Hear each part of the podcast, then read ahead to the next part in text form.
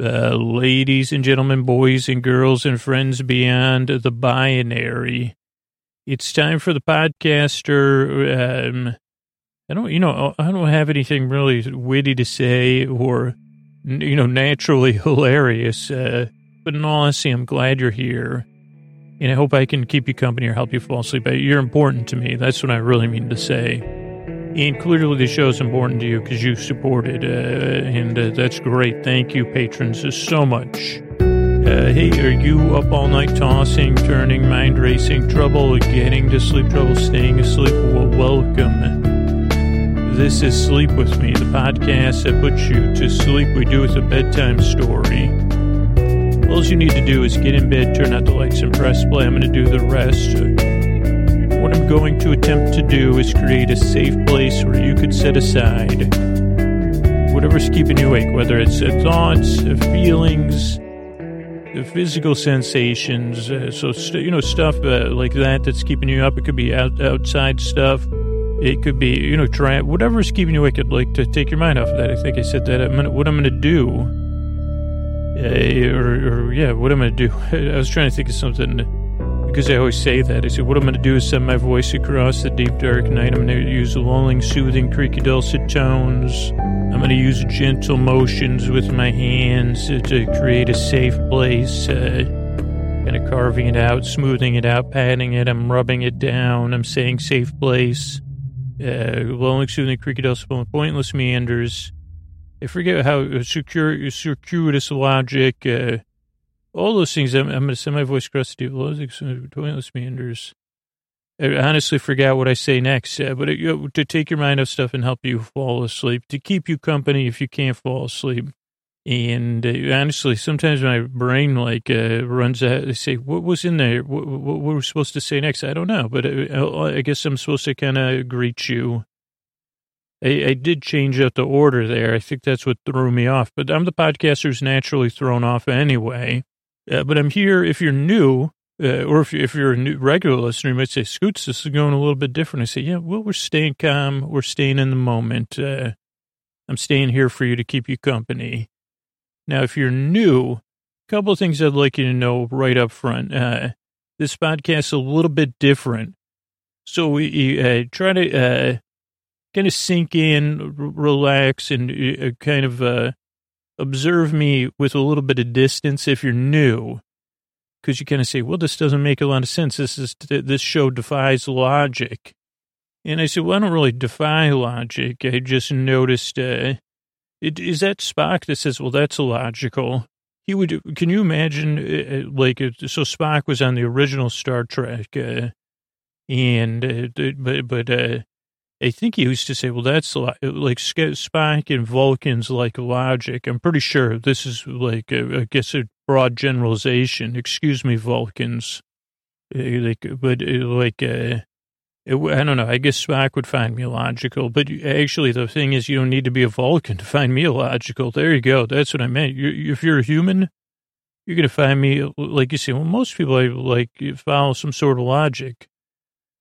This podcast, it kind of peters out, doesn't go anywhere, gets started, then slows down a bit. And say, you're right. Uh, so if you're new, those are some things you could, could kind of, instead of, uh, I say, well, I don't really define logic or expectation. I just kind of drive around it. I take the long way around. There you go. Like some people say, I take the long way. I say, well, yeah, I saw the logic and I drove. They said, well, that's the logical way to go, right? And they said, oh, did you say go right at logic? Okay. Well, there's, a, I don't know, there's some grass in the road there. So I'm going to take this other path here in the middle, like uh, not right and not that logical way. Just off that, not, no, no, not off the beaten path either. That area next to it. Oh, that's not a path? Well, that's the way I went. Uh, so that's the way I'll go. So, the, oh, so, okay. So if you're new though, let me get back to you. Sorry, I got lost in my, uh, when I, t- I took a wrong turn at Logic, uh, just like uh, Bugs Bunny used to take a wrong turn at Pismo Beach. And as a kid, I never got, I never, I guess I missed the heydays of Pismo. Okay, here's a question. Was that just a joke or did Pismo Beach have a heyday? also to most, a lot of people. So Bugs Bunny, back before the, the, the, uh, there used to be two big cartoon groups. Uh, there's the Warner Brothers cartoons, and then there was the, the, the company D-I-S-N-E-Y. So you had the mouse, uh, like Mickey Mouse, and you had Bugs Bunny. And I'm no historian, but it, and I think it was before my childhood, but even during my childhood, while Bugs Bunny was losing momentum, again, maybe to marketing do- dollars, maybe just to beloved, uh, maybe because you could go visit the other one. Uh, but, uh, but Bugs Bunny was another cartoon like figure that was really liked by kids. A little bit more acerbic and more of a trickster god than Mickey. No offense, Mickey you know, Mickey's more of a, aw shucks, let me help you carry that suitcase. Or, oh, you got, like, Mickey's like, uh, Mickey, you got great, there's, I can't find a flaw with you in, in, in opening of a sleep podcast. Uh, but Bugs Bunny was a little bit more of a, inf- well, okay, so what was my point? I have no idea what my point was. Oh, uh, Bugs Bunny, you seek take a wrong turn at Pismo Beach. Uh, and I guess I'll have to Google it. I thought that was maybe in L.A. or, or like somewhere, but then I said maybe it's in Florida, or maybe it's just a beach they saw on a map, and they said that's the be- that must be a great beach.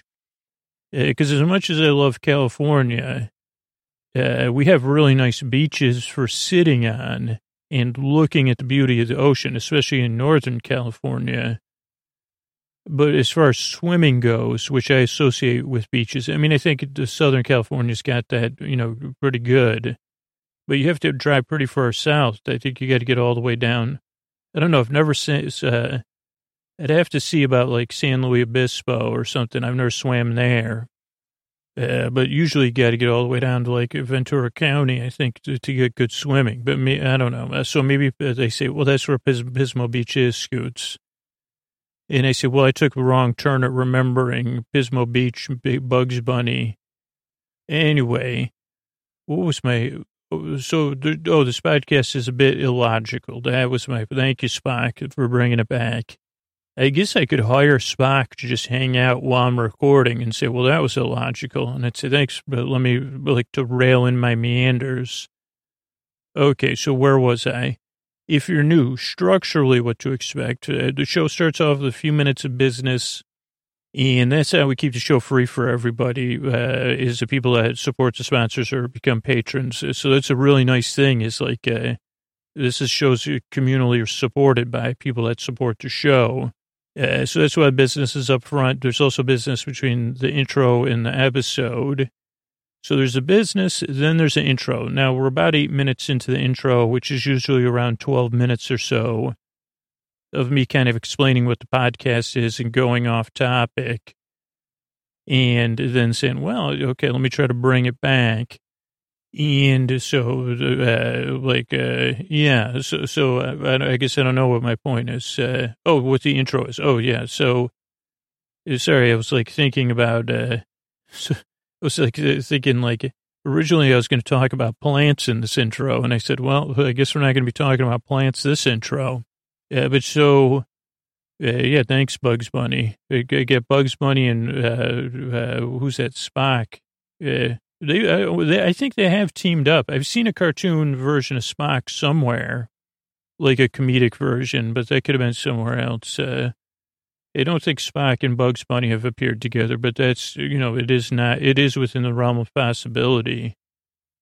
How about this? If you're going to Comic Con or something like that, or some other con with uh, cosplay that has, I don't know when the next Star Trek movie comes out, but, you know, there's just, there's a new Star Trek TV shows. No, and like, I don't know which, if Spock's in any of those lineups, but go, what if you went to one of those dressed as Bugs Bunny? like let's say let's just imagine it's a, a, Star Trek con, like Trek Con. You go as Bugs Bunny in a in a um like Starfleet uniform, but then you at some point you take like your your Spock dressed as Bugs Bunny in a Starfleet uniform. Too much? Okay. Oh, because I got to get okay. So the intro is a part of the podcast. Uh, it's not really efficient. It kind of, yeah, it's, it drives around the logic, but it's a, it's a part of people's bedtime routine. About 95, I think, I can't remember the last statistic I said, you know, like maybe 8% of listeners kind of skip it or less, like skip the intro and go straight to the story. But for most listeners, uh, they use this long intro, about 12 minutes, to get ready for bed or they're already in bed and they're winding down. They're listening to scoots. Some listeners are easing off in dreamland. And some like you are just getting comfortable and cozy. Hey, I'm glad you're here. Thanks again for coming by. So the intro is kind of a part of the show and a show within the show. And if you're new, some people can find it a bit frustrating because they say, "Is it, are you going to ever start talking about Star Trek?" And they'd say, yeah, I'm going to do that next in a little while. I'll be start talking about Star Trek The Next Generation. Been a while since I have.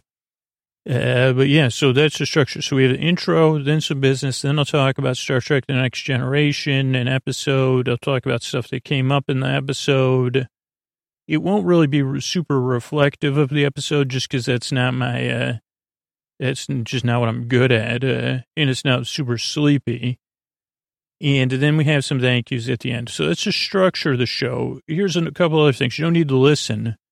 You may have come to that conclusion yourself, uh, or you say, but really, some people turn me way down, and some people listen to me at a mumble. But but it's more like it's an optional thing. You can listen, but you don't have to. So you I, there's no pressure from my end for you to listen to me, or remember, or you say, well, you can't miss out on this part. Uh, where I like uh, confuse Bugs Bunny and you know, whatever, and confuse Pismo Beach, you know, with Ventura Beach or whatever. So I say, oh, yeah, I guess you could miss that. Like, it's okay with me, right? If you fell asleep or you just kind of were drifting in and out. Uh, so no need to listen, but there's also no pressure to fall asleep. The reason the shows are about an hour or a little bit over an hour is because I want to give you plenty of time. No pressure uh, you drift off, you know, you, you like, uh, you drift off when you need to. I'll be here to keep you company. If you can't sleep, uh, I'll be here till the end. I don't like make half a show and then start just droning on. I mean, I drone on, but it's with intention and ideally presence uh, that you could feel that I'm here for you to keep you company and to take your mind off of stuff. Uh, so no pressure to listen, no pressure to fall asleep. You, the reason I make the show is because one, I've been there. Particularly lately, I've had the, uh, I haven't had the drift off issues, but I've had the like, uh, like uh, just unsettled nights issues. We'll just leave it like that. And so I know how it feels, and I really truly believe you deserve a good night's sleep. Uh, I want you to know whether you're new or you're a regular listener. I'm glad you're here. I work very hard. I yearn and I strive, and I'd really love to help you fall asleep. And uh, here's a couple ways we keep the show going. All right, everybody, we're back with uh, Star Trek The Next Generation coverage. It's been a while, uh, or more than a while, from, from me recording. And we're covering uh, Star Trek The Next Generation Season 1, Episode 25, I believe. Uh, the neutral zone. And this is one uh, Max from Cards uh, recommended, and I've seen it before. I watched it a few more times. Then I did my notes. It opens with a first officer's log, not so not uh, so Riker's log, uh, 419 Uh, we see we have a beardless Riker 04030. I don't know what that stands for. I know they're going to Starbase uh, 718 04030. I don't know what that is. Uh, uh that might be notes about something else or something. Uh, we see an ancient capsule. They see an ancient, ancient, ancient cap, capsule. It could be headed towards Kazisis binary system. Uh, but somebody says, I think not. Riker. Oh, he says it's a piece of space junk. Uh, Oh, because Worf says, you want me to send it into Kazisis binary system or, or uh, adjust its heading so it doesn't get uh, destroyed? Riker says, I think that's space garbage. Also have a note here to look up about stuff about Worf in season one.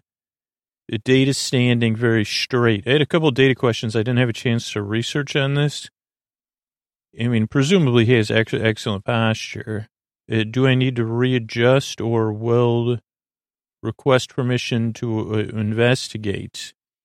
Uh, so you say leave it be, then they break because Captain Picard's off on a mission. Uh, he's going to be back in several hours. Data says request permission to investigate this ancient vehicle. And Riker says it's a derelict. Uh, why you want to know?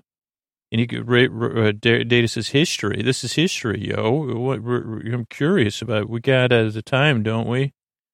And Riker says, you better be back before the captain gets back. And he goes, Worf, keep an eye on him. And they say, aye, sir.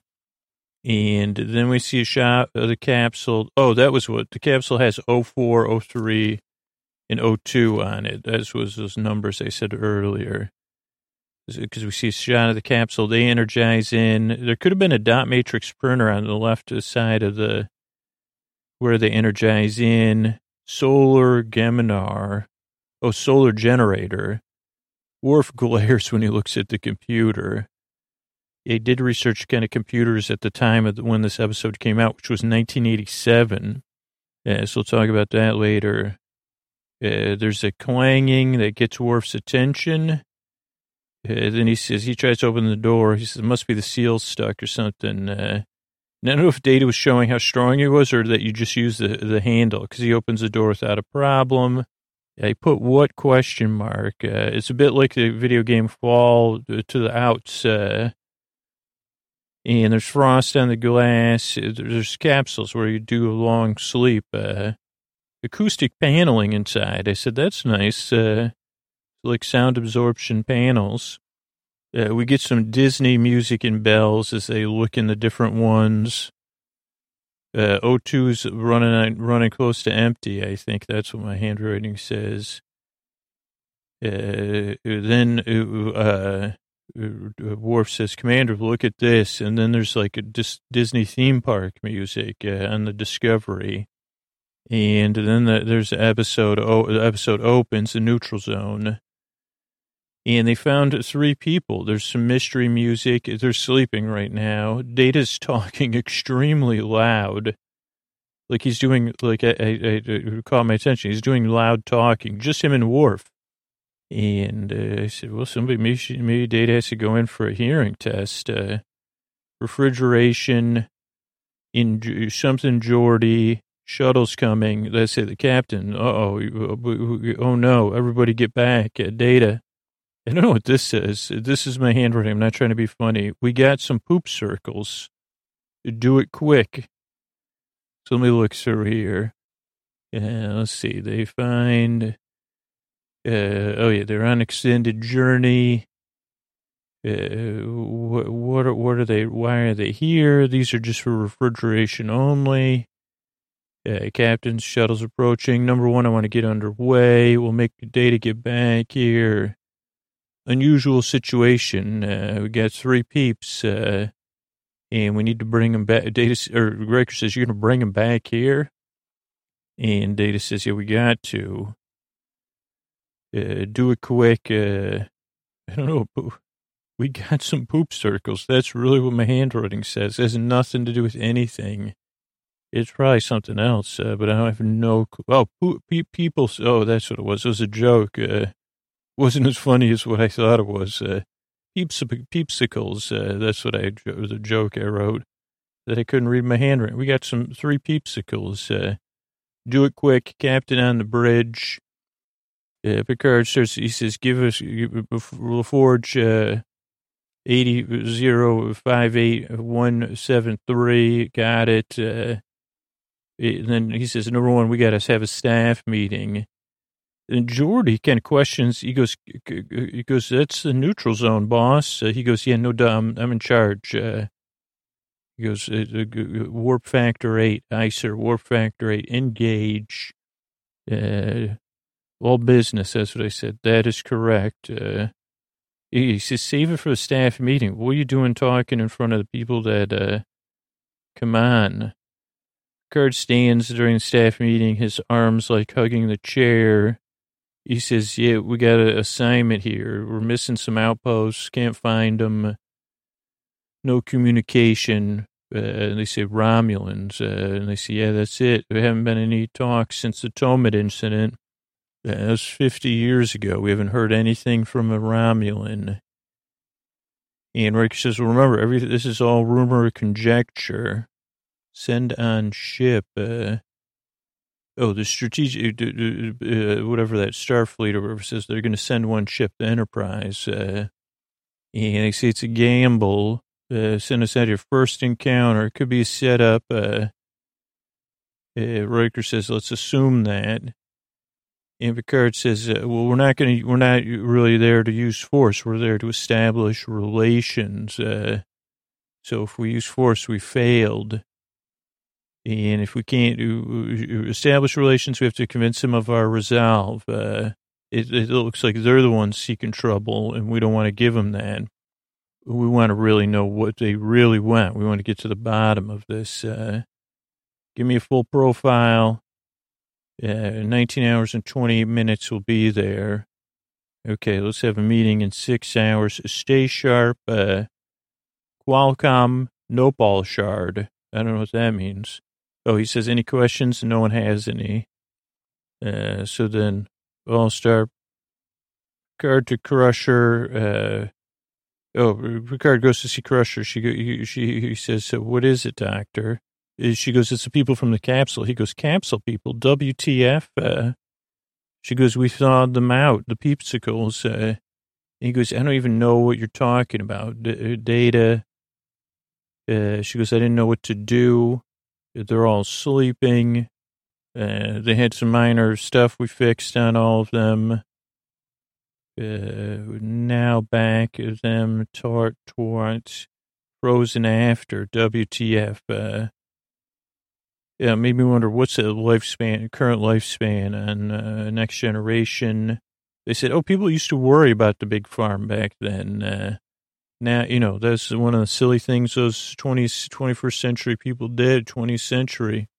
And I guess it worked. Uh, data, get up here. He goes, look, I'm never critical of people being curious, uh, but they were already at the big farm. Uh, data said it seemed like the proper thing to do. He goes, we'll have to treat them like they're humans. Uh, and he calls Worf in Repeat to their no choice uh, wake up builder. Let's see. So they say, okay, well, oh, before we wake them up, get uh, Worf up here. They're going to be awake soon. We got no other choice. So then Beverly wakes one of them up. Uh, she kind of, the woman who wakes up, she's kind of smiling, like with a kind of dopey look on her face. You know, like she just woke up from a big sleep. Uh, she kind of smiles at a couple people until she sees Worf. Then she falls back asleep, and there's comedy music. Uh, and they say, Welcome to the 24th century. And then there's more discs, more comedy. I think Data says, I checked the discs. Uh, uh, this, oh, uh, oh, about uh, different things. You, you watch it. Uh, one of the other, per, uh, see, so that was, uh, um, Clare, Clare Raymond. Then you have Ralph Offenhouse, uh, Liskfine, uh, Liskfine. I don't know what that means. 55. Maybe that was it. A rich dude. And then LQ Sonny, Sonny Clemonds, uh, he doesn't even have a file. Some, he's a musician or something. And also he's in the club Scoots is in, uh, Too Afraid to Live, uh, too scared to not, you know, uh, why? Oh, why? This is a question. I mean, it, it's answered actually. At the time I asked, why isn't Troi up there? Uh, he calls in number one. He goes, number one, you got to deal with this stuff. Uh, he's so irritated. Picard uh, pulls his shirt down. He says, keep them out of my way. Then Picard explains, they are in blue 12364. Data looks over his shell as a what is that? Let me see what happens. So you keep him out of my way. Riker's trying to explain everything to the people. And they're all dressed in blue. Okay, that's what that blue thing says. Uh, I don't know what one, two, three, six, four means. Uh, 2364, that must be the year in their terms. Uh, Data looks over his shell at a, what is that? Uh, uh, we're on the vessel. Oh, they say, what is this, a U.S. ship? They say, no, no, United Federations of Planets. Earth's a member of that. Oh, yeah, 2364. You're all in excellent health. Uh, worked. What are you? Android. Is that a robot? No, there's differences between those two. Uh, what about oh, Worf? They talk about that would be a little bit more. Uh, they say, is this some sort of hallucination? No, no, no. This is real. Uh, I love it when Data says "hooey." One of the do. Oh, let's see. I got ahead of myself. Klingon, 370 years ago. This is a long shot. A Hooey. I love it. Data says "hooey." I loved that moment. Let's try one of the high moments of the thing. And uh, let's see. They talk. I don't know. There's a lot of exposition. Pride, thorns, uh, shade. Uh, so uh, Clare throws some shade on her husband Donald. Uh, Ralph humble brags. Uh, they say this whole thing you got. Well, you this was a fad after the you know popularity of the game falling out. Uh, he says, "I got to make a phone call. read the Wall Street Journal." They say, "What, what are you talking about, dude? Take it slowly." Then we cut to Troi. The reason why Troi wasn't there is because she's busy researching the Romulans and uh, covering that with the uh, Picard. Oh, Data says hooey, hogwash, malarkey, jive, an intentional fabrication. Uh, so let's see. Troi says there's a little, very little on the Romulans. Uh, extremes, uh, you know, can be nice and then not nice, related to the Vulcans, but different. Very curious belief beyond superiority beyond arrogance, uh, fascinated with humans, uh, uh, but they don't initiate anything. So you have to commit yourself. Uh, Picard goes, oof, good to know. Counter. Okay. Uh, counter measures, uh, data shows, uh, how to use the food, uh, whatever that thing's called. Uh, he's teaching Sonny how to use the food thing. Uh, he, said he gets a uh, drink, and I said, "Is that a real drink or a fake drink?" Uh, then there's twang music. Uh, cut on the TV. He says uh, something delusion, sir. Stopped in 2040. TV did. That's not good for us. Uh, it's not that long off. And they say boring. This is like modern kids without the internet. Kind of. Riker laughs. Uh, they say, I got to get to the bridge. The dude, the rich dude says, with whom? He even uses proper, with whom are you speaking? Because uh, Picard calls in on the speaker. And he goes, the captain. The guy goes, well, I'm rich, man. I'm, I'm used to, like, talking to captains. Uh, you ever heard of Captain Stubing? Right. Uh, and they go, is that the one from that show? He goes, I don't know. I don't remember. Uh, but they say, yeah, let's get the boss in here. And then the, the, uh, the sunny guy, he says, Data, we got to hang later. Like he's using like, uh, he's using all sorts of slang, which Data likes. Uh, captain good, all up to the captain. Oh, the guy, rich guy says, I got to call Geneva. And Riker says, I'll pass it along. Data and Riker walk in the hallway, talk. They throw some shade on the 21st century. They say if this was the these are the people in the 21st century, I don't need to get over there. Unusual humans. Uh, then they check in, they're back in the ready room. Uh, Picard says, I want to report. They're six hours out in the neutral zone. Uh, six hours away. No nine outposts. I don't know what that says. Uh, can't get a hold of anybody. Any of the oh, any of the nine outposts, uh, they're all gone. Uh, we have to uh, consider information we have about the Romulans is out of date. Data says. Uh, they say, okay, well, uh, what what are they? Is uh, the Romulans trying to start something?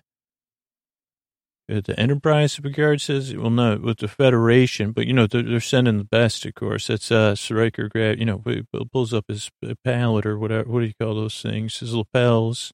Picard says, what do you recommend? He goes, nah, I think we should assume the initiative. Worf says, I agree with Riker. This is it. We got to seize the day. Carpe diem. Picard says, data and Data says, well, that's based on one premise, uh, the intent of the Romulans. If the premise is sound, the proposal is. And I thought Sherlock Holmes would have liked that. Uh, maybe, uh, let's see. LaForge says, but if their, their intent isn't, you know, trouble, then what is it? Uh, then the rich dude just calls on the speaker, Captain Picard, uh, Ralph Offenhouse here and Picard's not happy. Ralph calls, I said, uh, talks about the QE2 when lie, lie when Picard rolls in. Picard rolls in on him. He goes, excellent. I've been waiting to talk to you. Oh, first Picard says, number one, did you give him permission to contact? I said, don't you guys have PIN numbers on this thing or like touch ID or face ID? So Picard goes, uh, uh, first, oh, the first he's still talking back and forth to talk about the QE2. He goes, this isn't a cruise ship. Uh, and he demands a phone or radio. Uh, he goes, I got to make contact with my firm. And Picard goes, those things are for official ship business. Uh, and the guy goes, well, how come you don't need a PIN number? Like Scoot said, they said, uh, people exercise self-discipline here except for you. He goes, we got a lot going on, not just you three. We're dealing with something. Uh, and he goes, I don't care, man. This is the ego talking. And he goes, I'm cognizant of where I am and when. It's simply, I'm, you know, I, am not like a, he goes, I'm upper class. You're working class, military. And Picard just kind of dealing with this nonsense. He goes, a lot has changed. He goes, people aren't obsessed with accumulation of things. No hunger, no need for, for possessions. We've grown out of our infancy, you infant. Uh, and the guy goes, it's not about possessions. It's about uh, control. And Picard goes, control's an illusion. And I couldn't tell if this was like a parallel conversation for the Romulans, because uh, I'm not like, uh, my intellect isn't on that level, but I think it might be. Other than, oh, I said, other than kids being on the ship, this must be like Picard's like uh, worst day as far as like, why do I got to deal with this? Uh, and then he says, Troi, you got to come up here and help these people adjust, uh, get these people under control. We cannot continue afford their distractions. Uh, Captain Scenic Station 5, uh, let me see, they must have been coming up, uh, or something. And then Troi talks to Clare for a little while uh, in the hall. Oh, this is when he runs into Troi. Uh, then Troi talks to the, uh, country dude, Wade. I don't know who Wade is. I don't think there is any Wade. But she kind of tries to calm everybody down. Oh, no, that's not Troi. That's, uh, uh, oh, the guy wants, yeah, he's trying to get some, uh, RX from uh, Crusher, Sonny. Uh, grading palm jam pan music, mom. Painting behind them with red craters. Oh, when Troi's talking to Clare, there's a cool painting behind her with red craters. LQ, big wand birch marble. Oh, in his room, there's a big bur- bur- marble sta- sculpture Oh, because he gets data sent to his room. Uh, and Dave goes, hey, what's up? He goes, I want to have a party, suds and sounds. Uh, and he goes, you're doing good. He goes, yeah, I like to party, man. It's just the same dance, different tune. I need a guitar. And Data goes, I could replicate one. And he goes, okay, get, get it to me, man. You sack it to me. And they say, Data, we're near the neutral zone, by the way. Data goes, I got to get out of here. The guy goes, what's the neutral zone? He goes, I didn't know if this was actually, he goes, a buffer between the Romulan Empire and the Federation. I liked how it was just tucked in there because is that not, he goes, are you going to have Romulans at this party? He goes, no, that wouldn't be appropriate. Uh, something to do. Same dance, different tune. Neutral zone. No Romulans at the party. There's some music. Uh, captain's log supplemental with the neutral zone. There's no bases. We can can't find a trace of them at all. Period, which is weird. Uh, and we show the crew talking about it. Couldn't have been any technology we know about. Uh, some great force uh, with ins- inf- insufficient information uh, to figure out could it be natural or something. Uh, you say, let's go to the next station. Uh, then the old rich guy is there, which was weird. I mean, the way the episode pays off, uh, he's buzzing around. Uh, mind your own business. Uh, oh, that's he's with the uh, LQ or whatever. And LQ says, mind your own business because he's like talking trash about the ship and everything. Because I'm an expert at negotiations. He goes, they're just trying to do their jobs. We don't need them swimming in our soup. Uh, NYOB. And he goes, I'm not letting my fate be decided by others. Uh, I, I got to go. What's going on? Uh, grabs guitar, pattern replicator. Uh, the rich guy storms out. Turret 9, in conduit, identical. Uh, conditions identical. Uh, everything's out. Riker wants to go to red alert. Uh, he says, well, it's a little bit more defensive than, uh, I think. I don't know. I don't want to send the wrong message. Uh, and Worf says, yeah, let's go to red alert. He goes, well, uh, no rash actions. He says, uh, we still have three other stops. Uh, let's proceed in a calm and orderly manner. Riker says, well, how about yellow alert? He goes, that would be prudent. Make it so. The rich dude, Ralph's walking around. He figures out how to use the lifts, lift, uh, voice activation. And, uh, let's see. Worf, you can't get we shoulder up Riker, Captain. Wait, uh, let's see. He goes up, uh, Worf says, there's something coming, large and moving, can't get a view, shields up, uh, Riker wants to uh, boot up. He says, let's wait. Let's let them, we don't want them to read our intent. Uh, then they'll take a similar posture. Riker says, we got sufficient out evidence. Uh, so does Worf. Uh, goes, no. Then they say, well, it's weakening. They're gone. Uh, and uh, we lost them. Picard says, D double A to the MN. Uh, and he goes, where, he goes, where are they? And then he goes, uh, they go, they must have worked on their cloaking. But Picard goes, yeah, they wanted to see our intent. Uh, and then Ralph's there. He says, who in the heck, why do we, you know, and they see, Riker goes, get him off the bridge. He goes, no. He, like he literally, there's like two security people. He says, no. Oh, shields up. That's what I couldn't read. Do sneaks on board. Neg- negative, uh, Geordi. What does that mean? Uh, because I'm not going anywhere.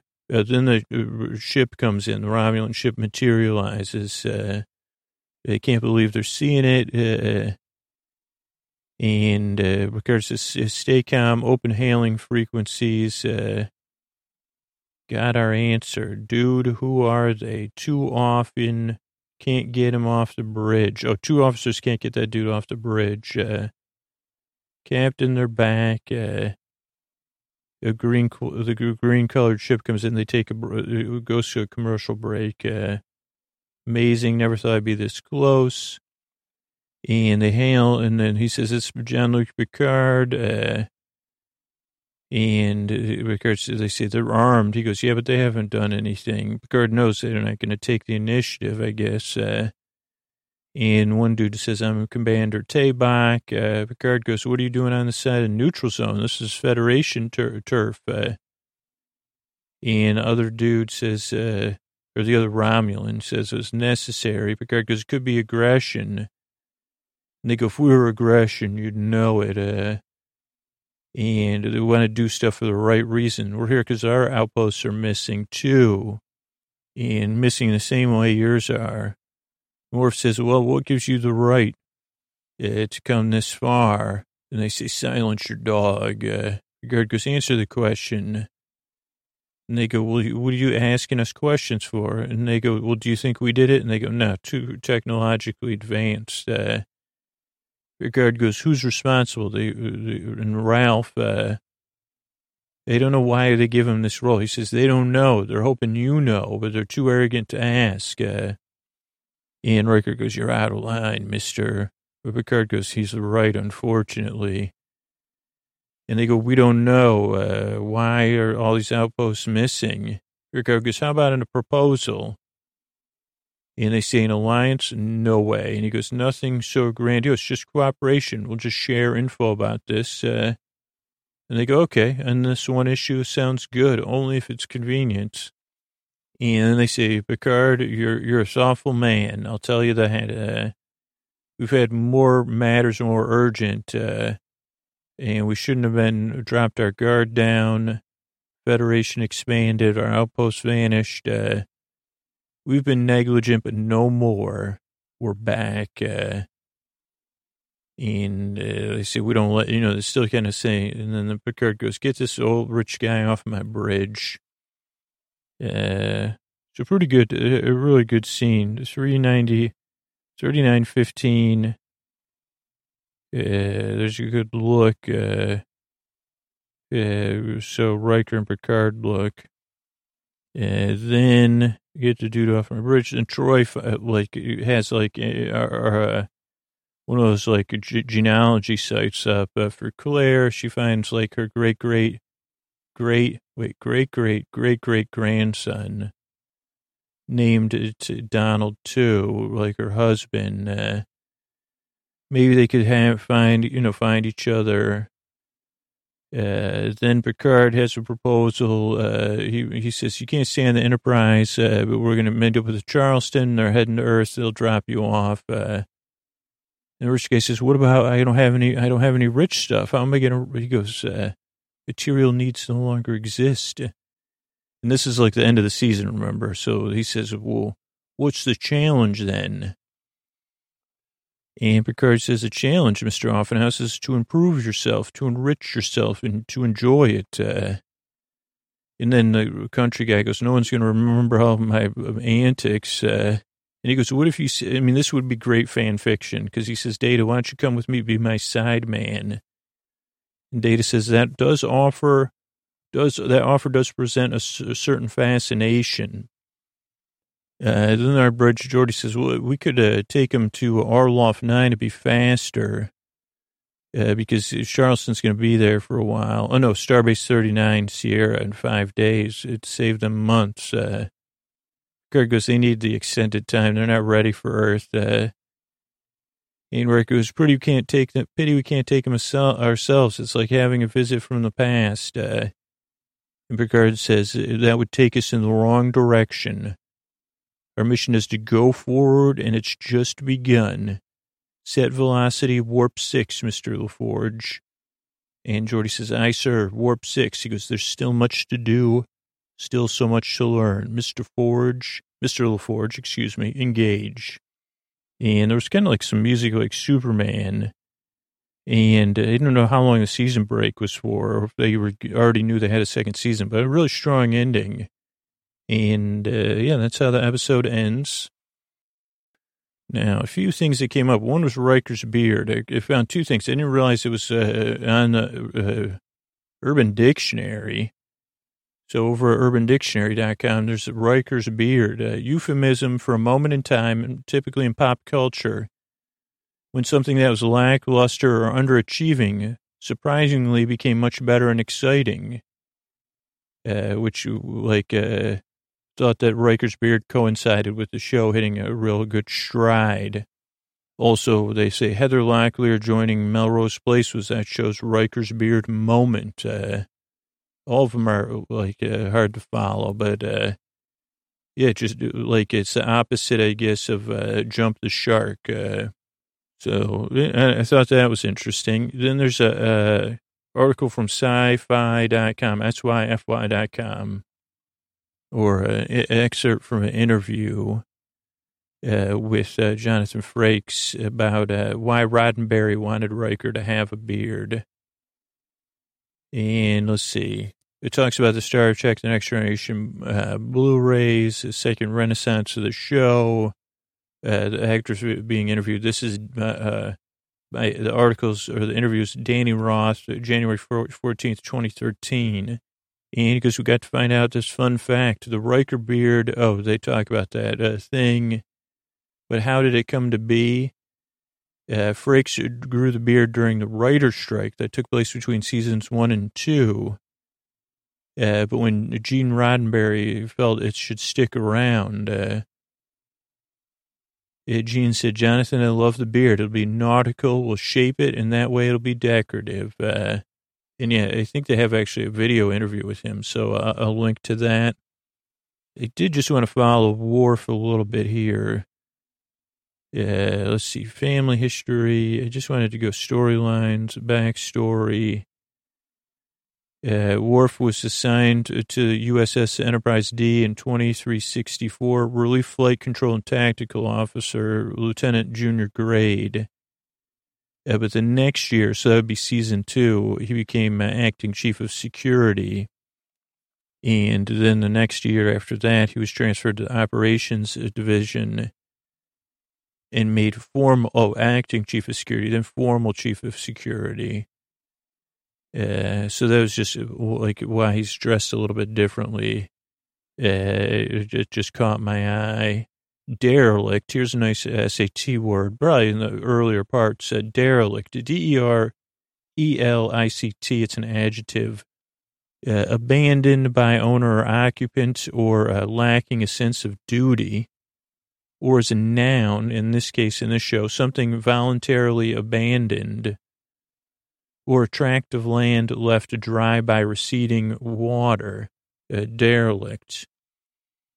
Also, derelict dialect is uh, a, a, 3rd Bass. I don't know if that's, I think it was their first album, maybe, uh, with Prime Minister Pete Nice.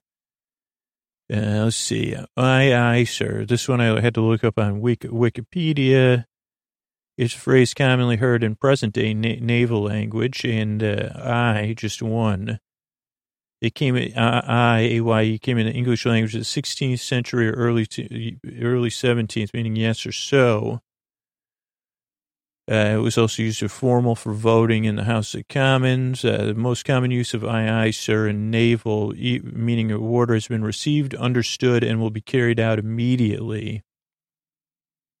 Oh, so it's like aye, aye, sir. Received, understood, and will. Oh, so it has uh, different than yes, which could just mean civil agreement without an intention to act. Uh, aye, aye, I understand and will comply. Yeah, it's interesting. Let's glad we, I'm glad we looked that up. Okay, pulled a few articles here about timeline of computing in 1987. Uh, when this show came out, when this episode, when these episodes first aired, because I was just thinking about the, uh, I don't know, just we used to disk drives and stuff, and I was like, where were we in '87? Uh, so the Mac 2 and the Mac SE were released March 2nd, uh, and uh, so they probably did have 3.5 inch drives. The IBM PS slash 2 was also introduced in April.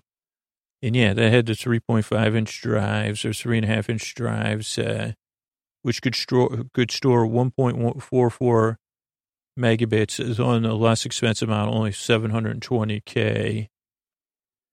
Uh, Acorn Archimedes in the UK. Uh, let's see what else we had. Uh, some sound cards. Uh, Compaqs started getting VGA. Oh, wow. VGA came out in 1987. Wow. Okay. That's from Wikipedia. There's also computerhope.com, computer history 1987. CompuServe uh, uh, introduced the GIF standard, the GIF standard uh, in 1987 uh, Texas Instruments developed DLP, which is used in TVs today. I think maybe not anymore though. In '87, uh, Woz, Steve Wozniak left Apple February 6, 1987.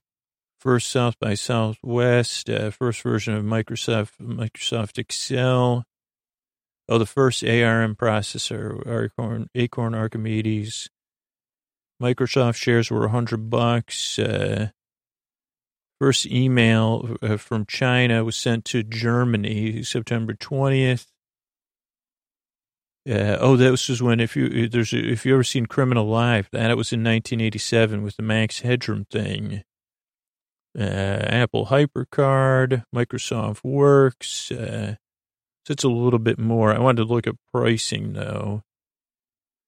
Let's see. So this is PCWorld.com. Uh, Benji Edwards, uh, 25 years of the IBM PS2.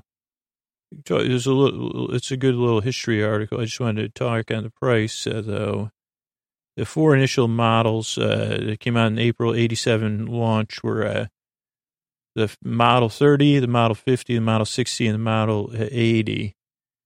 They ranged dramatically in power and price, and low in the 30 which was like a PCXT. I think we had a PC clone, PCXT clone.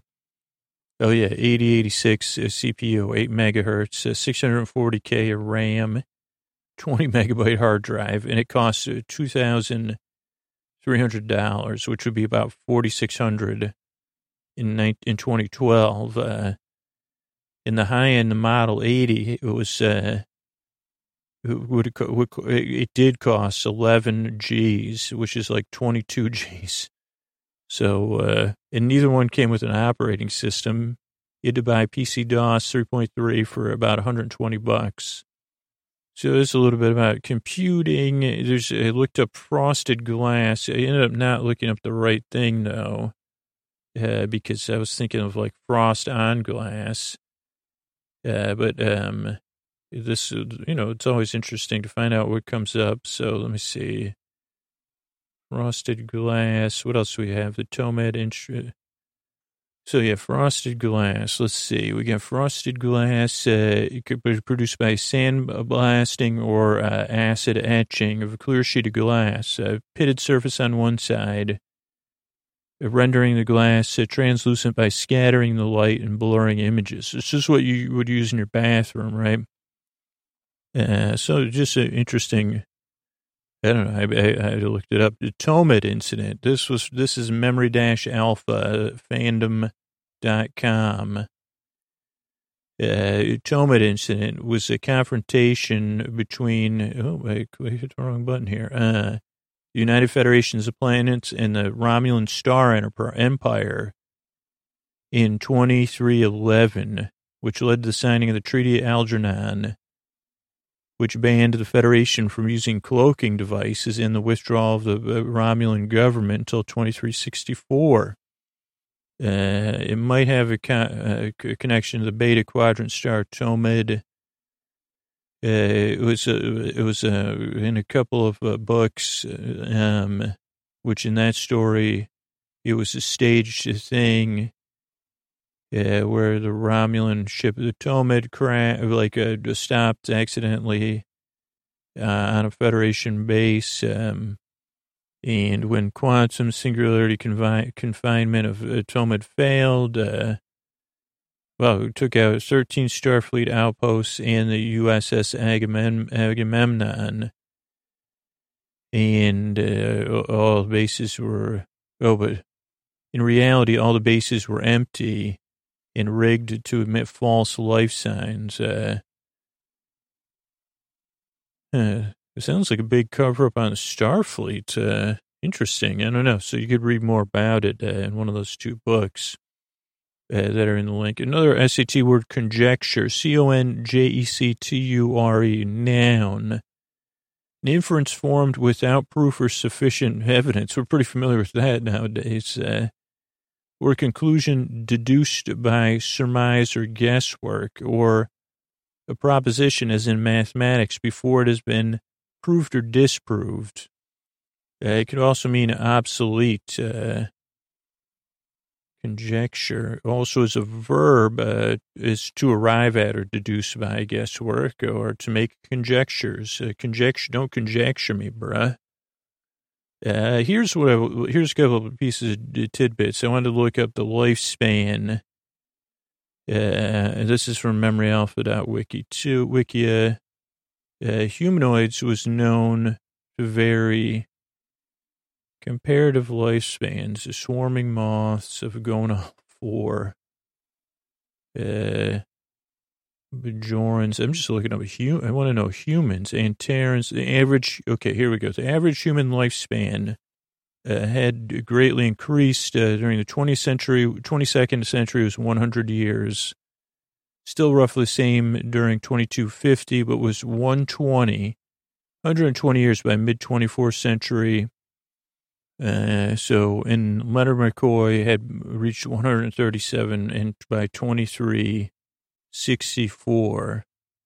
So, that's just my general question when they're talking about the big farm there uh, alcohol, like like because uh, uh, whatever that Sonny Clemonds or whatever wanted some alcohol. Uh, alcohol is a colorless liquid chemical. This is also from memory alpha MemoryAlpha.fandom.com. Uh, is from uh, due to its uh, emboldening effects called liquid courage. Vulcans don't drink wine and don't drink alcohol. Uh, Let's see. In the 24th century, alcohol was often replaced by synthehol, which had all the properties of alcohol without the deleterious effects. Oh, Starfleet replicators could uh, produce real alcohol. Okay, so that was my main question was uh, if that guy was drinking real alcohol. He could have been. We don't have a total definite yes or no. And then finally, the Queen Elizabeth II came up, uh, so also called the QE2, floating hotel, retired ocean liner. Uh, built for the Cunard Line, uh, was operated as a transatlantic liner and cruise ship from 1969 to 2008. Uh, since April 2018, have been a floating hotel in Dubai. Was designed to provide transatlantic service from her home port of Southampton, UK, to New York uh, named after the earlier ship RMS Queen Elizabeth, uh, which was she. This ship uh, served as the uh, flagship from 1969 until it was succeeded by the RMS Queen Mary II in 2004.